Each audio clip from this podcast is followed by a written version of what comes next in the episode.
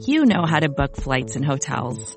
All you're missing is a tool to help you plan that unbelievable travel experience. That's why you need Viator. Book guided tours, excursions, and more in one place. There are over 300,000 travel experiences to choose from, so you can find something for everyone. And Viator offers free cancellation and 24-7 customer support for worry-free travel. Download the Viator app now and use code Viator10 for 10% off your first booking in the app. Find travel experiences for you. Do more with Viator. There are many different paths you can take, but there's only one road to Atlanta. The high drive deep out to left field. He clubbed it. Brady twisting and turning, looking up and giving up. It's a home run for Dansby Swanson. Flair out towards shallow right. That's big trouble. Albies going back. He dives and he makes the catch. What a play, Ozzie Albies. Swanson is headed for three. He'll try for it inside the Parker. Relay throw comes toward the plate. He'll score standing, and it's his second inside the park home run of the season. This is your weekly podcast dedicated to the Atlanta Braves farm system. Follow the show on Twitter at road the number two Atlanta. Now, hit the road with your hosts, Eric Cole, Gaurav Vidak, and Garrett Spain. Ladies and gentlemen, welcome to the Road to Atlanta, a podcast devoted solely to the Braves farm system and Braves prospects. I am one of your hosts, Eric Cole. You may recognize me from my work over on TalkingChop.com, MLBDailyDish.com, or from my constant rantings about baseball or whatever's bothering me at any given moment at Leprechaun with a K. Joining me are my two close buddies, Gaurav Vidak and Matt Powers, who are also with me over at Talking Chop and have been on the Twitter sphere at Matt Powers 31, as well as at GVDAC, or you can follow him at the Braves Reddit Twitter account as well. Gentlemen, how are you? Minor League Baseball starting today, so I'm great. Uh, I have officially started the Tiger Woods trend on Twitter, so I'm feeling pretty high. Yeah, Gaurav had a pretty good week. Uh, that was hysterical. I was actually, I wasn't actually on hand for when it started because I was having to drive through like the backwoods of northeast Alabama to go get my daughter. And I get home and I have, I think it might be over this number, but I had 50 people asking me why I haven't changed my, my profile picture to the Tiger Woods meme and I didn't understand what had happened. And it took a long time to figure out exactly what had happened and it was pretty glorious, I have to admit. And it's still going on. It's, it's, it's, a, it's, it's pretty cool. So Rob has uh, had himself a good day on the internet. I am I am proud and unashamed about creating an internet meme. I'm, I'm thoroughly enjoying this. Shout out to Scott Coleman for helping for for really doing this with me. It's uh, I've enjoyed this week way too much. yeah, it, it's funny talking to Scott. He's like, I had no idea this was going to happen. It's like the best possible thing. So, um, so obviously the the big news for this week is that minor league baseball's back. There's the game. The games have just gotten started. We're recording around 10, 720 or so, so we're kind of in the first inning of a couple games. A couple games are just going to get started here in a second. Um, I did promise that Garrett Spain was going to be joining us. Unfortunately, he had some family stuff come up at the last minute. He was actually pretty upset that he couldn't make it. So, uh, but fortunately, next week we're going to have some more minor league baseball to talk about beyond what we're going to be talking about in this podcast. It's just going to be kind of a quick recap of the actual rosters that were released, and then we're going to kind of get our initial draft thoughts down. Now, I will say this because we're going to get questions a lot.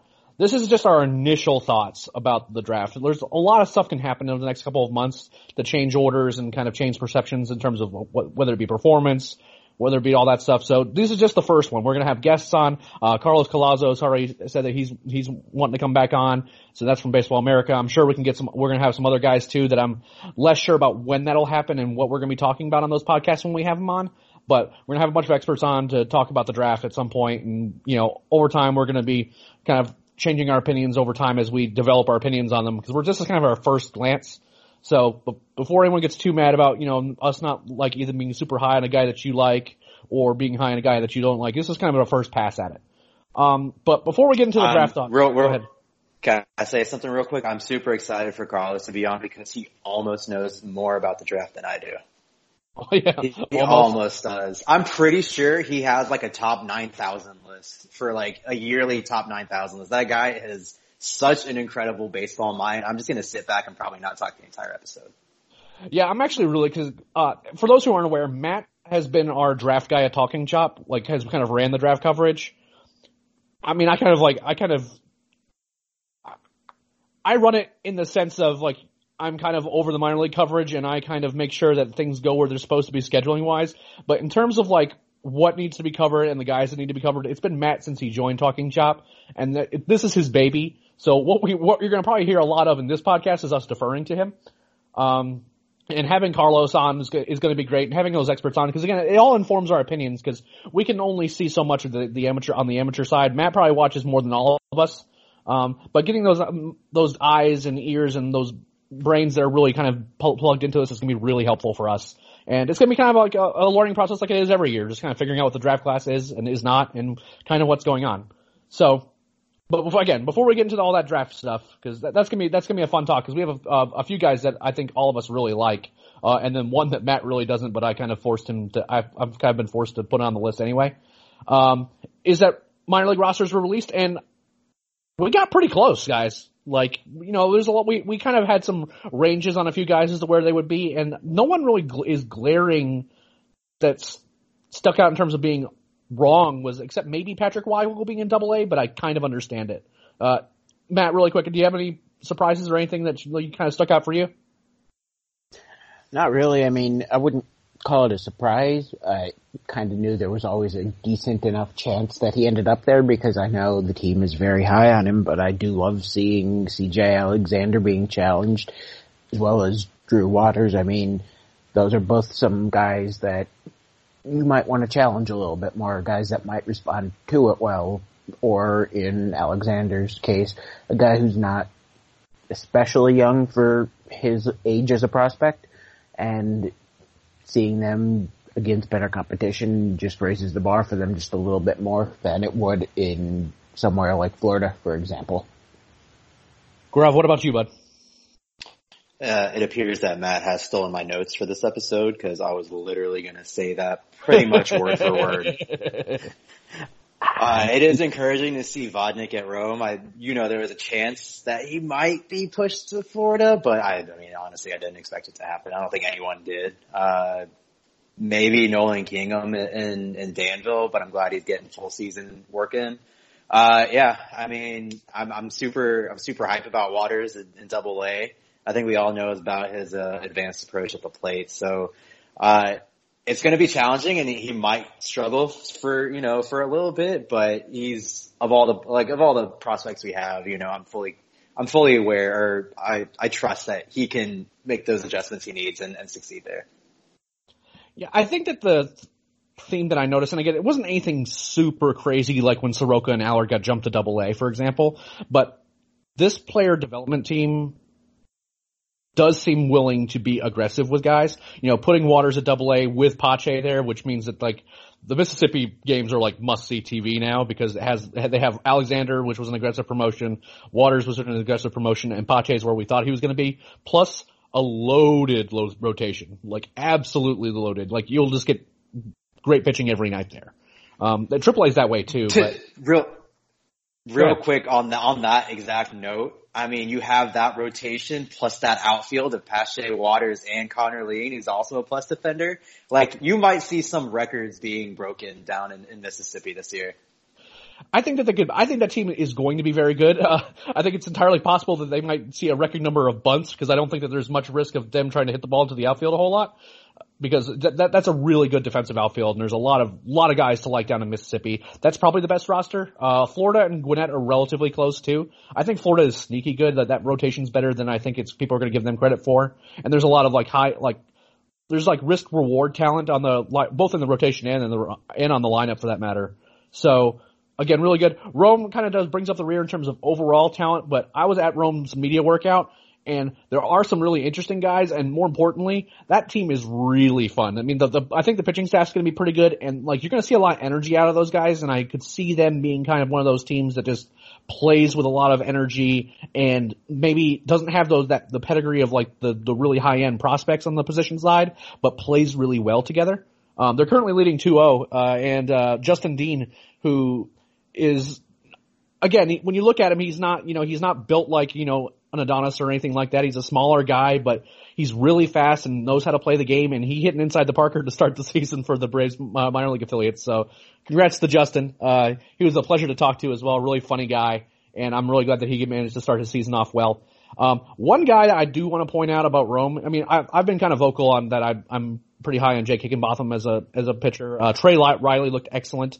Uh, when we were when we were there, I have some video of him. His breaking ball is insane. It like it looks like a fastball until probably five feet from the plate, and then it just dives. And and all the the coaches and the pet players were all talking about him and not wanting to have to swing against him in this in this simulated game they were doing. So he the, the, both those guys look really good. But Darlington Florentino looks like he was like a genetic experiment in terms of like this is how you build the perfect baseball body. I couldn't believe it was him. I saw him walking in the dugout and I was like, who is that? And I saw the uniform number and I started looking it up and I'm like, that's Darlington Florentino. He's a teenager. You know, I think he's 17 going on 18, something like that. And he's got, I'm 6'1", he's, he's easily got an inch on me, maybe two, and he is built like an NFL linebacker. Um, the work in the cage needs some work. He was kind of swinging out of his shoes a bit, and it kind of seems like he was really kind of swinging for the fences constantly. But again, this is a really young guy for that level, and I'm not saying that you can see the pure athleticism out there. I'm really interested to see if he kind of turns into something. If for no other reason, it's kind of one of those guys that if he figures it out, he could do, really do a bunch of damage. Um, if a if a 17 year old is in Rome after putting up a sub 600 OPS, there's something that the Braves like. Like there's there's no yeah, other way to see it. Yeah, he, it, it, it seems like just pure athleticism. There was a there was uh, one other younger player there as well, but again, a lot of the, the faces that we kind of expected to be there. You know, Trey Harris was there, Justin Dean was there.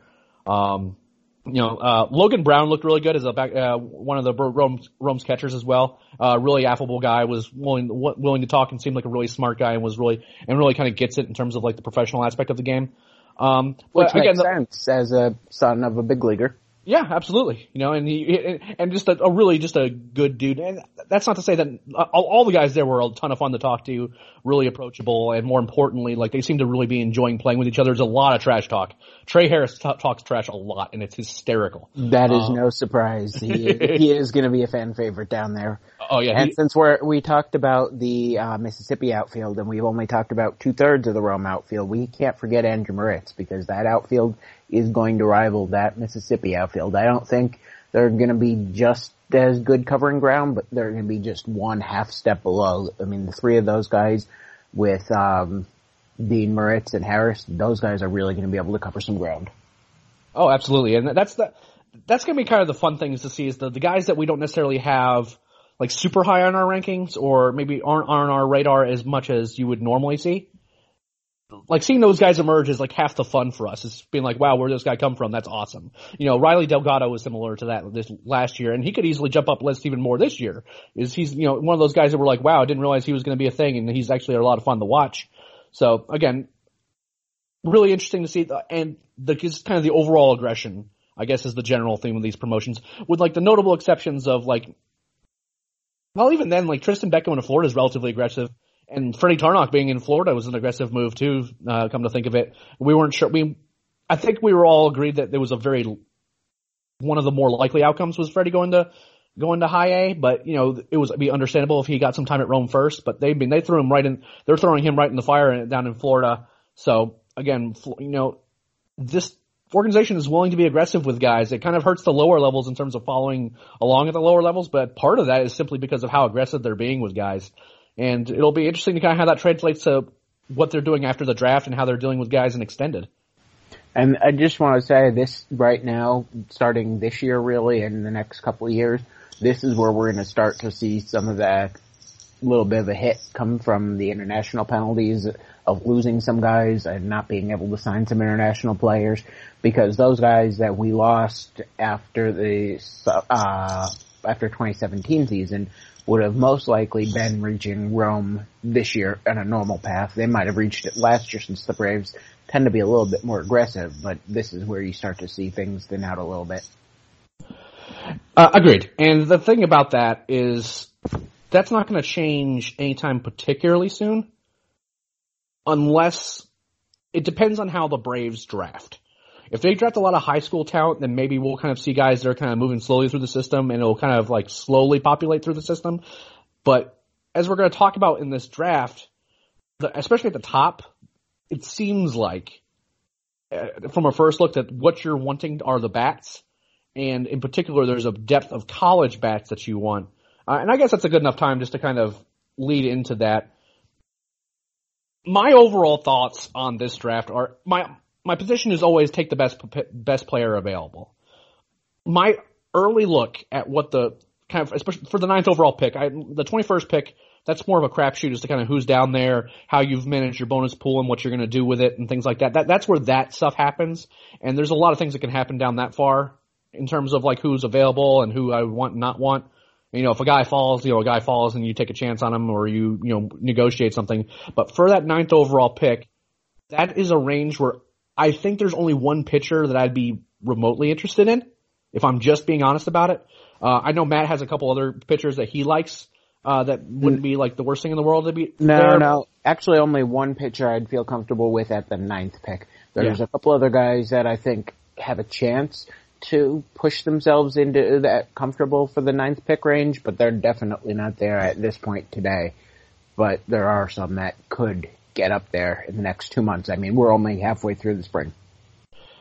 So before we get out of the way, before we get into the guys we, we're, we're going to talk about, I think that it's fair to say that there are four names that even if you're just looking at the rankings, like you know, this cross referencing between Fangraphs and Baseball America, uh, even the MLB pipeline guys. There's four names that I feel very comfortable in saying will not be available at the ninth pick: Adley Rutschman, Bobby Witt Jr., Andrew Vaughn. Uh, those are two college bats and one high school bat and another high school bat in C.J. Abrams. Is that fair to say? I mean, like, I think we have some I- relative ideas as maybe some other guys that might not be there, but those seem to be the four that for sure won't. Yeah, I think so. And I mean, I, I've started pushing Vaughn's name in April or May of last year. I mean, he's just a ridiculous hitter. Both the hit ability and the power ability and the fact that he actually home, hits home runs more often than he strikes out. I mean, that's unheard of. And he's doing that with a lineup that doesn't really protect him all that much. I mean, he won the Golden Spikes Award last year as a sophomore. And what he's doing this year is just even better somehow, without much help around him. I I wanted him all along, thinking first baseman. Maybe there's a chance that he might not go top eight just because he's a first baseman, but he's firmly established himself to the point where I can't even begin to dream that he'd fall to nine at this point. Yeah, he's probably more of a favorite to go one overall than it is to get to, to get to ninth.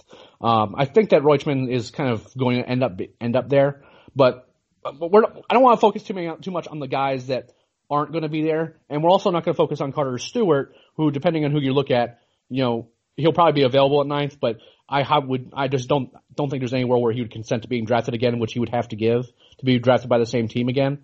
Um, and I, there's actually some debate debates as to whether or not he's actually worth that high of a pick anyway right now for a, a lot of reasons, including you know some velocity and some command issues and things like that. But I actually want to throw the floor to Gaurav here because he has one of the players that we're talking about tonight uh, is a talented short uh, college shortstop, and uh, I think all of us like him. I, I, I certainly do. I do as well. As the as the draft expert amongst the three of us, uh, what I speak is, is pretty much gospel. Uh, Lol. I'm. I'm- kidding, Lol.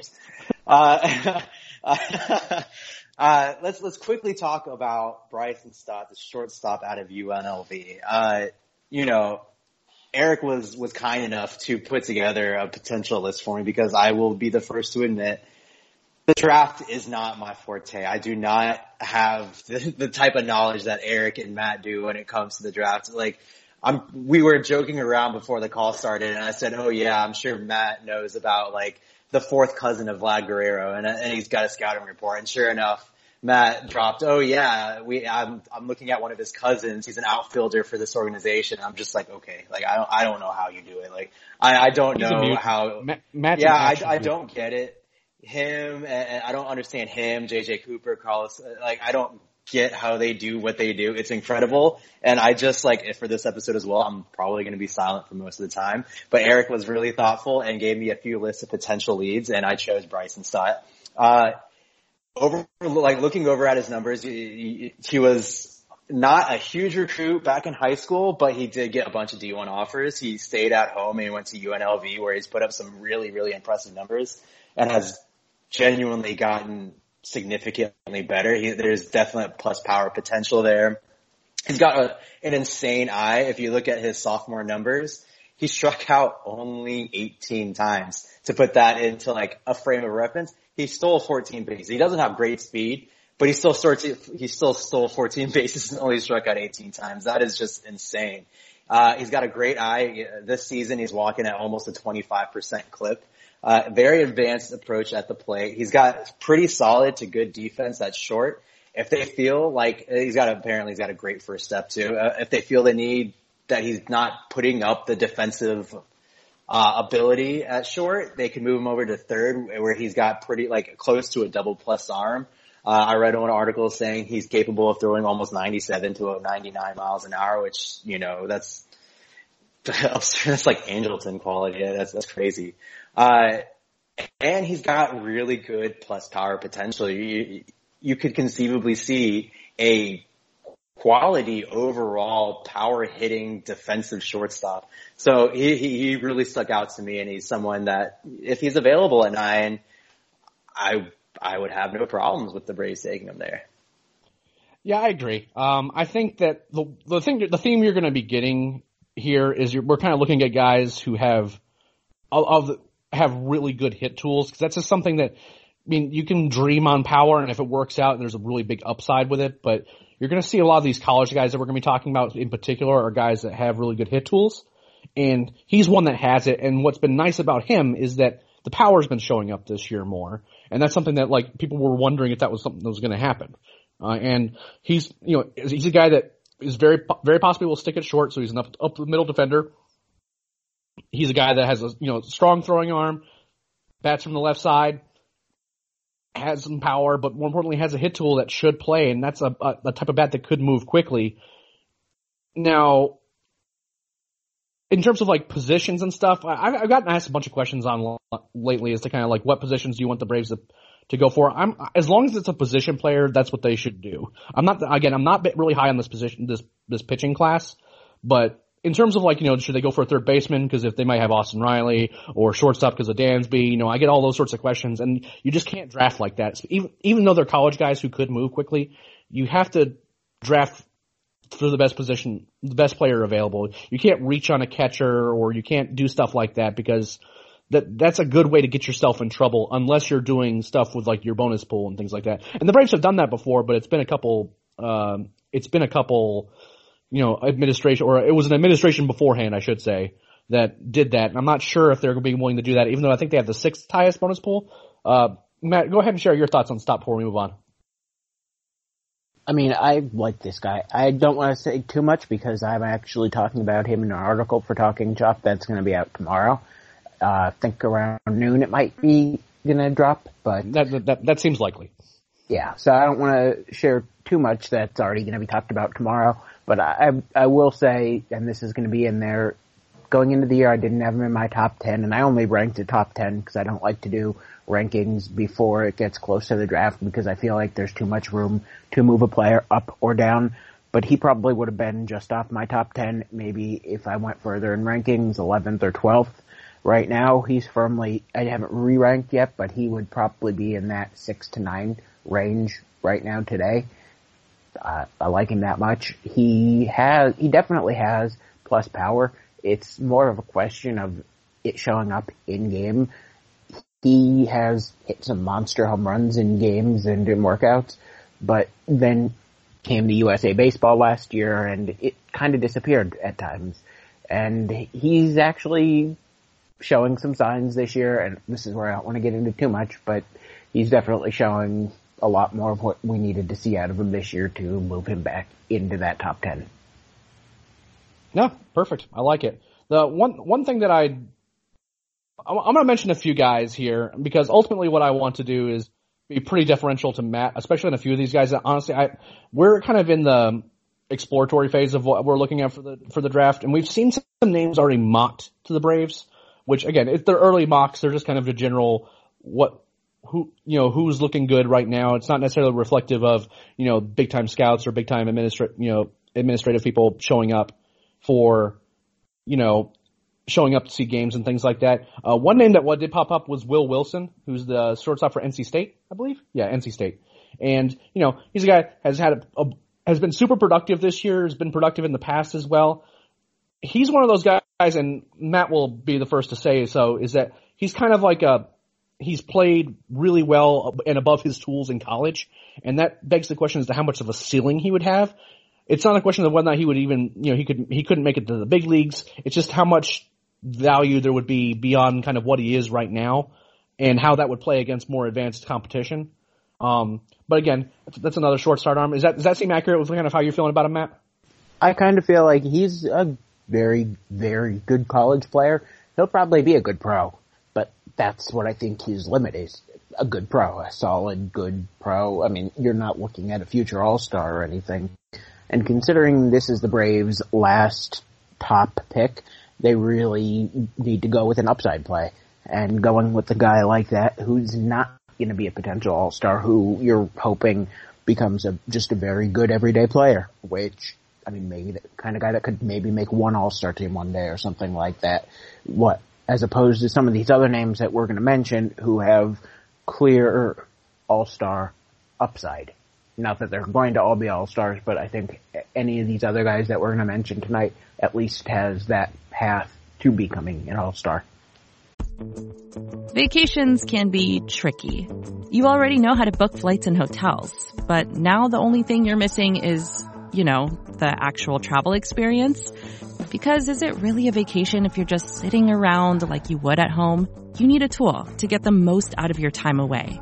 That's where Viator steps in. You can book guided tours, activities, excursions, and more in one place to make your trip truly unforgettable. Viator has over 300,000 travel experiences to choose from. Everything from simple tours to extreme adventures and all the niche, interesting stuff in between.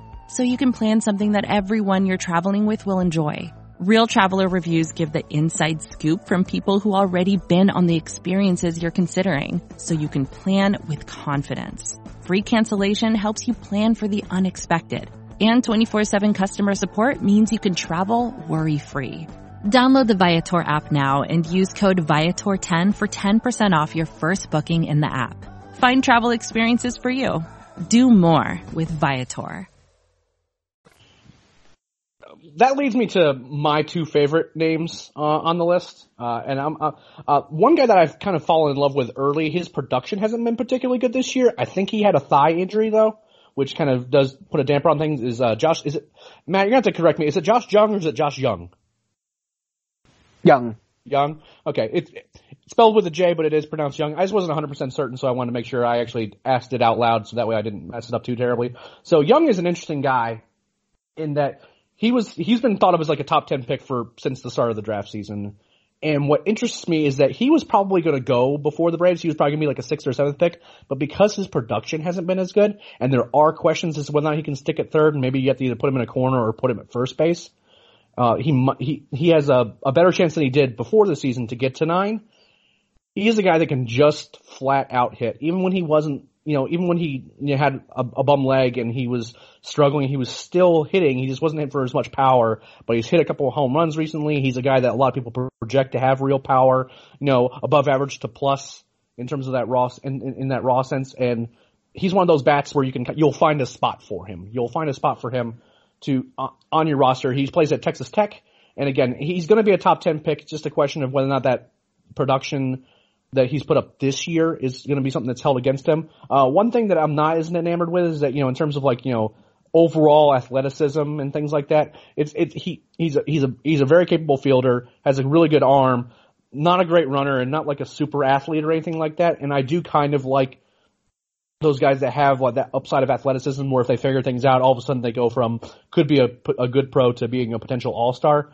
The other guy is a guy that I would have bet money that Grav was going to pick to talk about tonight, and that's Hunter Bishop out of Arizona State. He has put up video game numbers. Now, granted, this is against the Pac-12, and this is only a 26 game sample size, so fair warning. He currently possesses an OPS of nearly 1600. Uh, he has 16 home runs in 26 games, has six more walks than strikeouts. he he has been unreal, and more importantly, beyond just the overall production, which is obviously which is obviously great.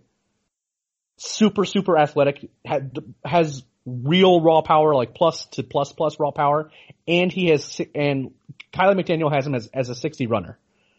All those things, like those types of super athletes that also put up a bunch of production and aren't doing things like striking out a lot, uh, are showing discipline and are showing are showing production against older like older pitchers, you know, guys who like know how to pitch that are in college and things like that and kind of know some of the tricks of the trade and how to get guys who are super aggressive swinging and things like that. Because again, when Seth Beer was a freshman, you know, college pitchers hadn't really figured him out yet. And when he got, as he got older, he, he holes in his swing became apparent. This is a guy who's in his junior year and he's just getting better and better. And it makes me feel really good that the athleticism will play long term. Now the problem is, is that as good as he's playing right now, he might not be available at nine uh, I'm, but there's also enough guys that, you know, in terms of that have really strong track records and are projectable as well ahead of him, where there's a really good chance of him. And he's a guy that, like, of all the the bats right now, he's probably my favorite based on what I know right now. Anyway, Matt Matt Gaurav, any thoughts on those on him? I like Rob. Uh, personally, personally, I I think what Matt says is is correct. no, I, I, you know, I, I really, I, I, really value your two opinions when it comes to, you know, the draft. And, you know, this is like, this episode itself is a huge learning experience for me. So really like, I, I, I'm soaking up what you guys are saying. So unfortunately, I don't have too much of an opinion at this, uh, at this exact moment, just because like as much research as I can do, I still learn from you two so much. Well, well, let me put it this way and Matt can probably back me up on this. Would you like a college hitter version of Jo, of potentially, potentially a college hitter version of Jo Adell? Yeah, yeah, yeah, yes. Very much so. that, that, that, that's the kind of athleticism we work with. I mean, is that, is, is that the kind of athleticism we're working with here with him right now, Matt? No, no, not at all. I mean, uh, Adell is closer to that Bo Jackson type of freak. I mean, it, we're just not in the same ballpark. I mean, Adell is just a whole other class that n- nobody measures up to. You really, I mean, like, I, I like Adell. don't get me wrong, and he's like, you know, obviously a very highly regarded, regarded prospect and things like that. I just didn't like, and he's, he's, and he's, a, he has a ton of athleticism, but Bo Jackson's a pretty bold claim. because like Bo Jackson and like there's a there's a couple other guys that have been kind of super athletes like like that. But I mean like you, you honestly think you, it's not it's not a knock on Bishop obviously. That's not what we're trying to get at here. Oh no no no not at all. I'm just saying Adell is just that amazing. I mean if you really want to see something, you might want to just Google some of the videos of Adell off the baseball field, just showing his athleticism, or even just running in the outfield trying to track down a baseball. I mean he's just a freak.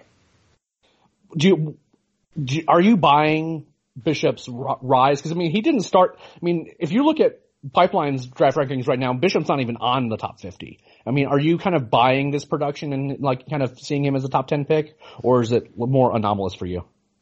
Yes and no. I mean, at the beginning of the, uh, again, I don't want to say too much because he's also in this article for tomorrow. So, and this is all going to be talked about in there with him, but he was not a first round pick or even really that close to it heading into the spring. But he was definitely a guy on everyone's radar, and he would have been a second day pick for sure. I mean, that there's no doubt in that. At this point, the home run total is just absurd. I mean, w- wait till you see what the slugging percentage is in the article tomorrow. I mean, this is not something you can ever predict someone to do. It's just that ridiculous.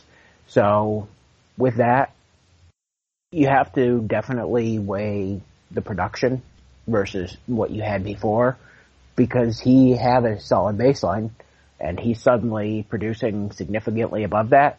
I'm buying in, but I'm definitely not buying in as top 10 pick. I'm seeing him right now more in that just outside the top 10. The range where I had Bryson Stott to start the year is where I'll say I'd have him by the end of the year, I mean, we're really only at the halfway point. I think I could change my mind and have him firmly in that top 10 as a guy I'd want to see, but I'm not all the way in on him yet. That leads us to the last three names, and honestly, I'm going to kind of defer to Matt on these because these are guys that I don't know as well. Um, one's an outfield bat.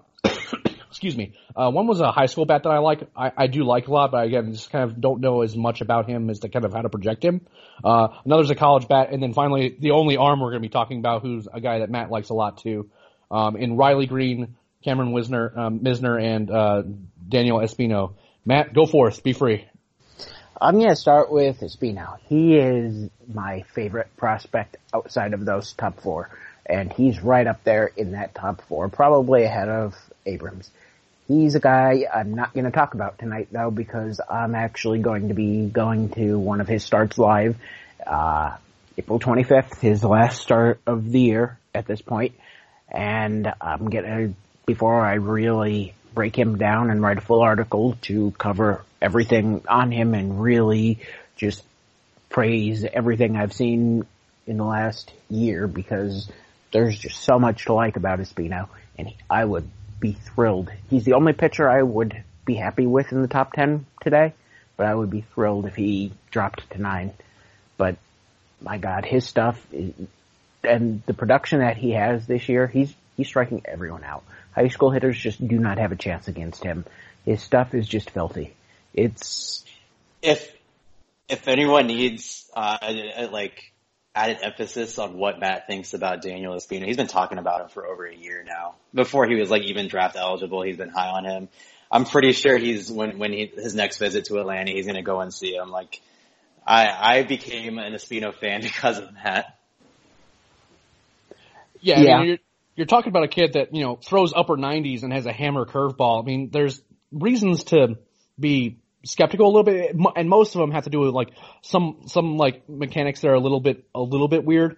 And, you know, and it's a size thing, but this, this kid already, and again, you can, you could see him maybe putting on a, a little bit of muscle and you could see him kind of turning, you know, maybe be, being built a little sturdier to where you would like some of those durability concerns that you are associated with guys who are a little bit smaller uh, in, ter- in terms of pitchers anyway. But I mean, in terms of raw stuff, I I'm not sure there is better raw stuff in the draft. Period. There's definitely not better raw stuff in the draft. And as for upper 90s, he was recorded at 99 today alone. So, I mean, he's all the way basically at 100 at this point. I mean, the mechanics, I'm how, re- how, how does an 18 year old throw 99? How? I don't I don't understand it. Like how is he capable of doing this? What is he is he could he actually add velocity if you know with better training? I I don't think he can add more velocity because I think he's mostly at his developmental peak. I think maybe a mile or two more absolute most. But how he's getting this kind of velocity, it's all in his mechanics. And to some people, they're a little weird. They're, it's not a normal delivery that you would teach everybody. But just because you wouldn't teach everybody this delivery doesn't mean it doesn't work for him. It works for him, and I don't really want to get into this too much because this is one of the things that's controversial about him to those that are against taking him very high. So I wanted to break this down after seeing him live, but it's all in his lower body. He really has a very, very strong lower body, especially his legs, and he really utilizes that in his delivery. So all of that strength in his pitching comes from that lower body. It's why he's able to throw so hard. It's why I project him to have some very, very strong durability going forward. That's that that I I can I can get behind it's not something I've, I mean, again, and I, have been kind of pretty, pretty clear about this for a little while is that I've been pretty, I'm, I'm wanting a bat in that top 10 pick. If the Braves pick, pick the pitcher in the 21st, with the 21st pick or something like that, then so be it. But he's the one where I'm not going to be like tearing my hairs, hair out if they pick him in terms of a pitcher. But I do want to, and I, am very interested to see what Matt has to say after he actually goes see and see him live. Uh, he pitches down in Statesboro. He's a Georgia guy, which is something that's worth noting considering the Braves track record of um, how do I put it? Uh, looking local in terms of their their talent, and they, they've done a really good job of picking guys locally and knowing knowing that knowing that area. But I want to talk a little bit about these bats uh, with Cameron Misner, Riley Greene, and basically anyone else that you think is in consideration and or at least should be.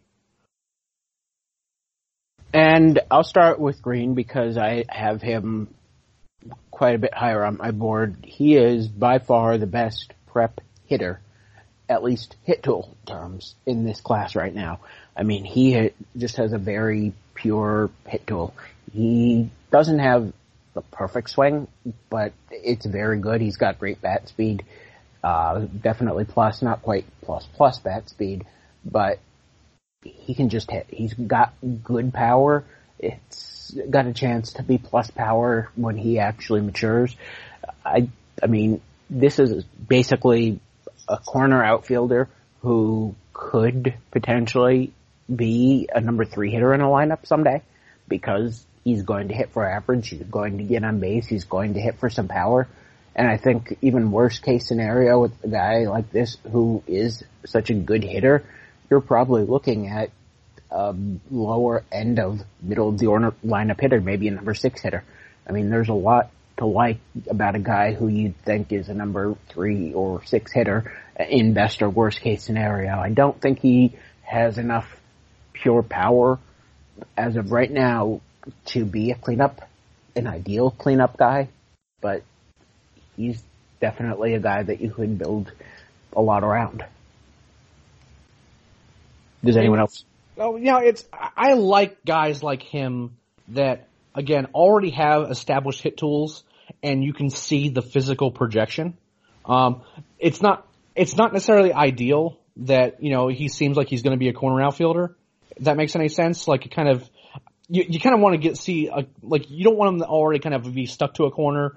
Uh, you maybe want him like kind of those up the middle athletes, especially with like a top ten pick. But he's a guy that seems like he's he will hit enough where it's not necessarily going to matter, and you can kind of see him kind of growing either into like you know an average you know a guy that hits for average and has a, a really strong overall game, or as a guy that actually puts on like significantly more like strength and turns into kind of again not like that number three or maybe even a cleanup hitter down the road. And I, I really like the people are effusive in their praise of, about Greene, and he's you know again another guy that might end up just not being there available. The one thing that you that you always want to note about prep bats, and it's kind of worth noting about C.J. Abrams, although I don't think this is going to happen, is that if there is a category of player that falls on draft day, it's the prep guys, and in particular prep bats, because it's just a there's a lot of miss that happens there just because you know guys can't can't figure out how to you know hit advanced pitching or you know especially or like right-handed high school pitchers too. It's just that you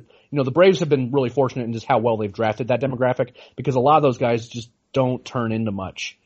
And you know the the if you see guys that maybe are super talented and fall a little bit, and maybe the Braves could be able to take a chance on. That's going to be the demographic, and so he's kind of why I've been like looking at Riley Greene and Corbin Carroll a little bit. It's kind of in the same area too. Um, but uh, just b- before we kind of go into other names that you might be interested in, let's talk a little bit about Cam- Cameron Misner because he's another guy that we've kind of been talking about quite a bit in the chat. So Cameron Misner is not a guy I'm super high on at this point. Before the season, I actually had him just behind Stott in my just outside the top 10. So if I would have had Stott 11 or 12, I probably would have had Misner at 12 or 13. And he got off to a hot start to the year and he's gone cold he's a guy with definitely an NFL build. I mean, he is a solidly built 6'4", 220. He's got power. He's got speed. I mean, he's faster than you'd think a 6'4", 220 pound player is. Uh, he plays for a Missouri team that isn't really overly relevant in a very strong league in the SEC. So he's kind of got that Andrew Vaughn situation where he does not have a ton of protection around him. So some of the fact that he's gone a little cold is the fact he's able to be pitched around so well. I mean, you have that with a guy like Vaughn too, but Vaughn is just such a different type of hitter that it doesn't really apply to him the way it would apply to somebody that's just good like Misner. I think Misner has potentially superstar ability with his combination of power and speed, but I just question his hit tool a little bit what it's ultimately going to become. I mean, there's the potential for it to really develop and have him hit for a high average with that plus to plus plus power.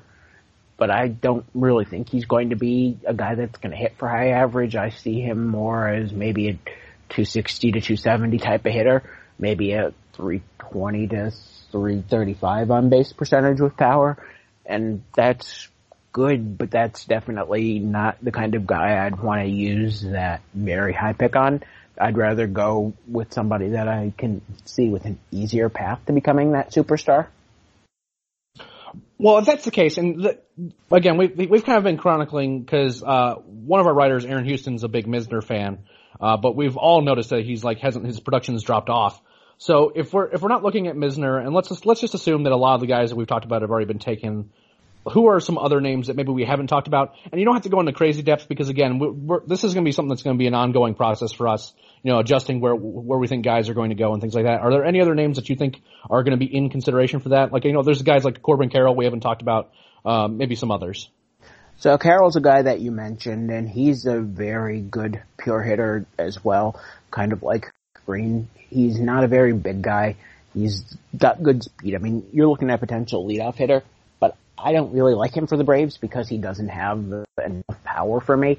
He's that center field hit and run type of guy who the Braves really just don't need that. I mean, he doesn't have the elite, elite upside of some of the other guys, even though he does have some all-star upside. And the fact that he doesn't have that mixed with the fact that he's very repetitive to what the organization's strengths are, he just doesn't really fit for me, even though just based on what his value is, he would not be a bad pick. But I, I wouldn't take him myself. A guy who has really emerged a little bit this year is uh, TCU lefty Nick Lodolo, former first round pick of the Pirates in 2016, who really has not been overly productive in his first two years on campus. He remained a mid first round type draft pick heading into this spring just because the stuff is so good that you were always hoping that the production would match the numbers and it's started to match the numbers at this point this year. I don't have him in my top 10 right now, but he's one of those guys that I was referring to earlier as one of those couple pitchers that would have a chance to really emerge into that. I mean, he's definitely one of those guys that I would love to watch or maybe not see him develop a little bit more and maybe slide him down to the 21st pick, even though I think as a lefty with his stuff, I think that's always been a long shot at this point. Um, then really, I'd like to hear from what you guys think before I keep going. I just don't want to take up every name. Yeah, I mean, the only other name that kind of, I mean, I've looked at Fangraphs list, for example, and they have Michael Busch on there, and he's a guy that's like, again, just, he's kind of just a power hitter um, and, and, almost like a generic one, you know, super stiff. And I just don't think that kind of fits what the Braves would be wanting to do. I think they'd want more athleticism. Uh, but JJ Bleday is an interesting name as an, as, uh, a, like, know, kind of a corner outfield guy that has some, that has some, has some upside, I think, and more importantly comes out of a Vanderbilt program that, you know, has a really good, you know, has a good track record of producing pros and, you know, he's also a guy that, you know, hits the ball hard, that maybe that's and is an athletic guy where you know he could you could see him maybe playing above what he's currently doing right now, and he's uh, he's kind of seeing more love kind of in that relatively that top ten range. But beyond that, I mean, like I feel like we've kind of covered a good range of those guys, and that that second tier ab- below that top four, the top four is I think fairly well set. Um, you know, there's there are folks that were like really high on Shea Langeliers, you know the the catcher from Baylor, but he got hurt and his stock hasn't been as as good lately. So I know there's some folks that would really want the Braves to take, draft a college catcher. Unfortunately, the one that they would really want is not going to be available because Rutschman's going Rutschman's going to go one or two unless his leg falls off. So, mm-hmm. um, okay. just wanted to comment though. I actually purposely skipped Bleday myself because he's another guy in that article tomorrow that I'm going to talk about quite a bit. I mean, not an interesting notion. do we have anything, anyone else that we want to cover, or is that going to be is is that you do we feel pretty good about that that tier, at least what we're talking about right now? I think that's pretty much everyone that I really wanted to cover for potential ninth pick. I think anyone else that we would mention right now would not really be in the conversation for the ninth pick. They might be in the conversation for the 21st pick more than the ninth pick, which I think should get its own show. Yeah, I think that. So then I. Go ahead. I actually have a question for you too, because right now I'm I'm essentially like listening and taking notes on what you guys are saying. So suppose a dream scenario happens, you know, just like how Kyle Wright fell to us, you know, although I kind of wanted Adell. Uh, what is, what are both of yours dream scenarios for our number nine pick? Andrew Vaughn has always been the top guy on my board. Um, he would remain the top guy on my board. I mean, this is the kind of hitter that teams dream about having a guy who's going to hit for a very high average, get on base at a very high clip, and hit for a ton of power. I mean, that's a very good pick. I mean, Andrew Vaughn's insane, right? Um, in my dream scenario, it's like I know it sounds weird, but it's almost like it has to like kind of follow some sort of weird logical process and not be like you know like the eight teams up ahead of you forgot that this guy existed or something like that.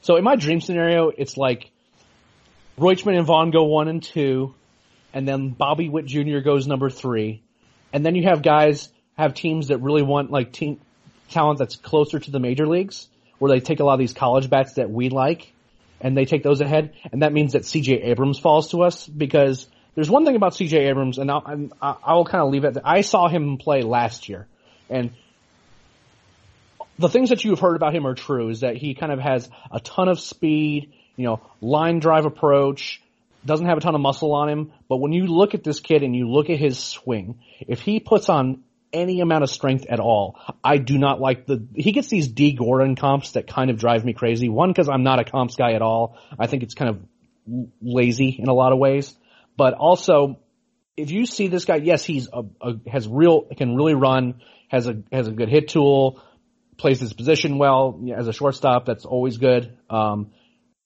his upside though is that he's a guy that could carry more strength and he could be an all around type player.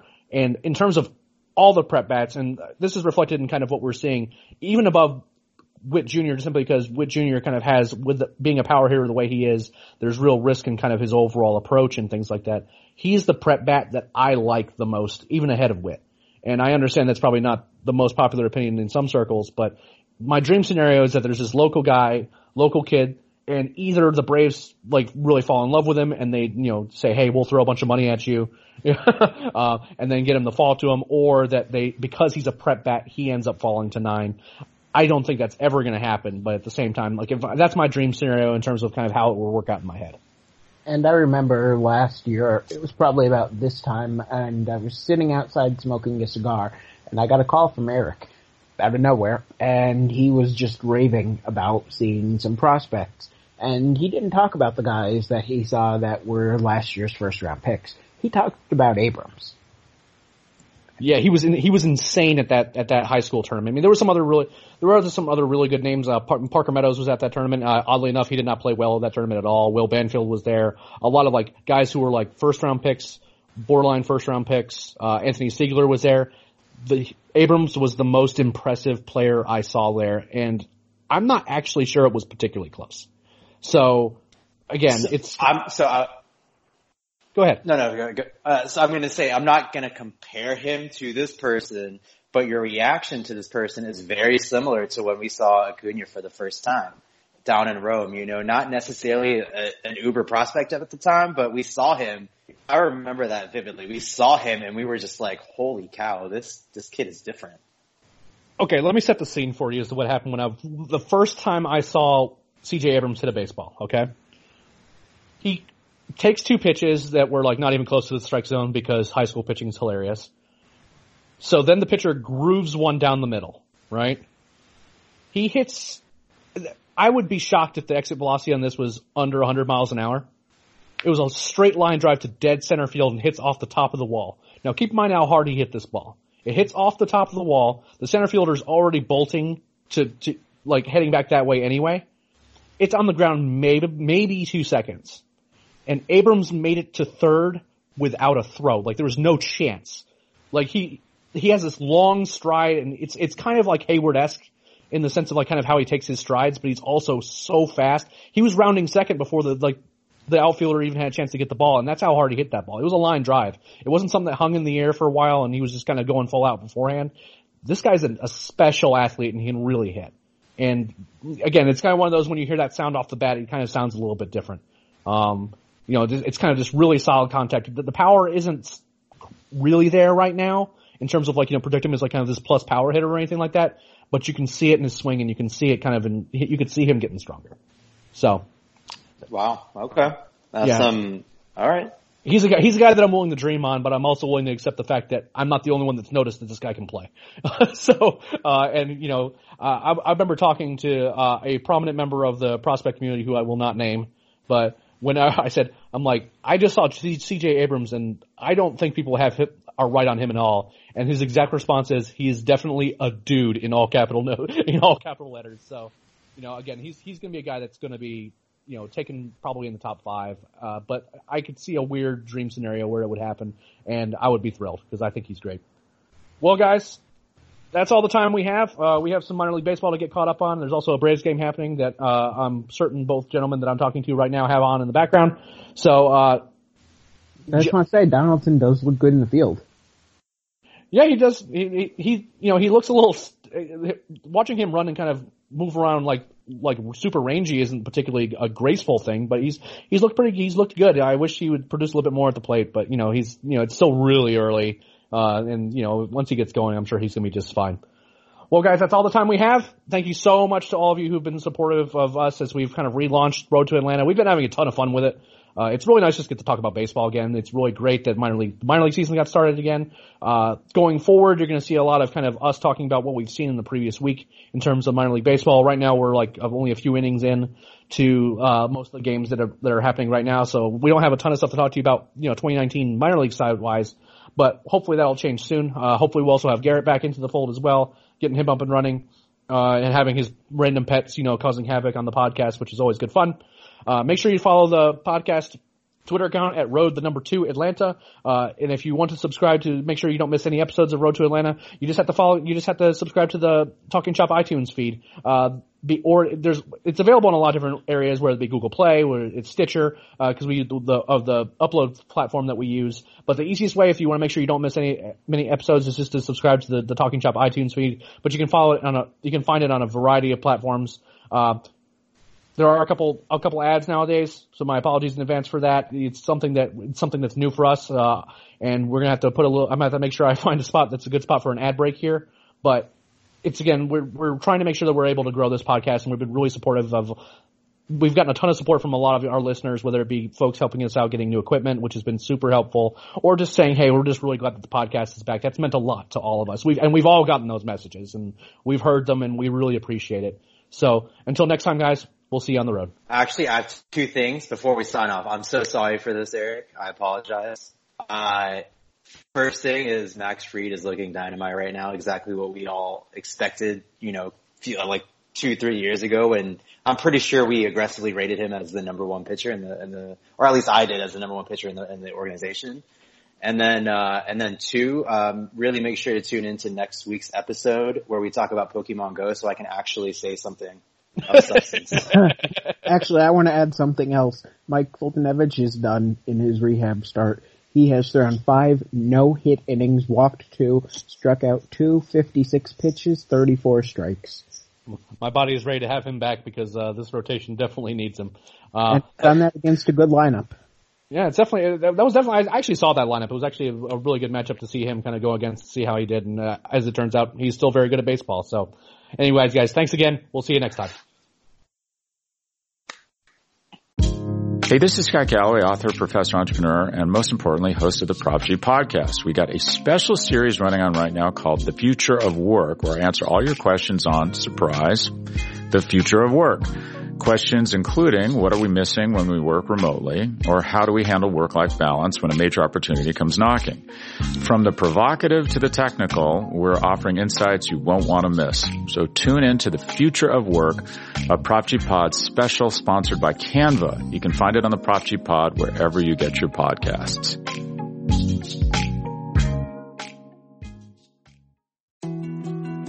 More to-dos, less time, and an infinite number of tools to keep track of. Sometimes doing business has never felt harder, but you don't need a miracle to hit your goals. You can just use HubSpot because their all-in-one customer platform can make growing your business infinitely easier. Imagine this. High quality leads, fast closing deals, wildly happy customers, and more benchmark breaking quarters. It's not a miracle. It's HubSpot. Visit HubSpot.com to get started today.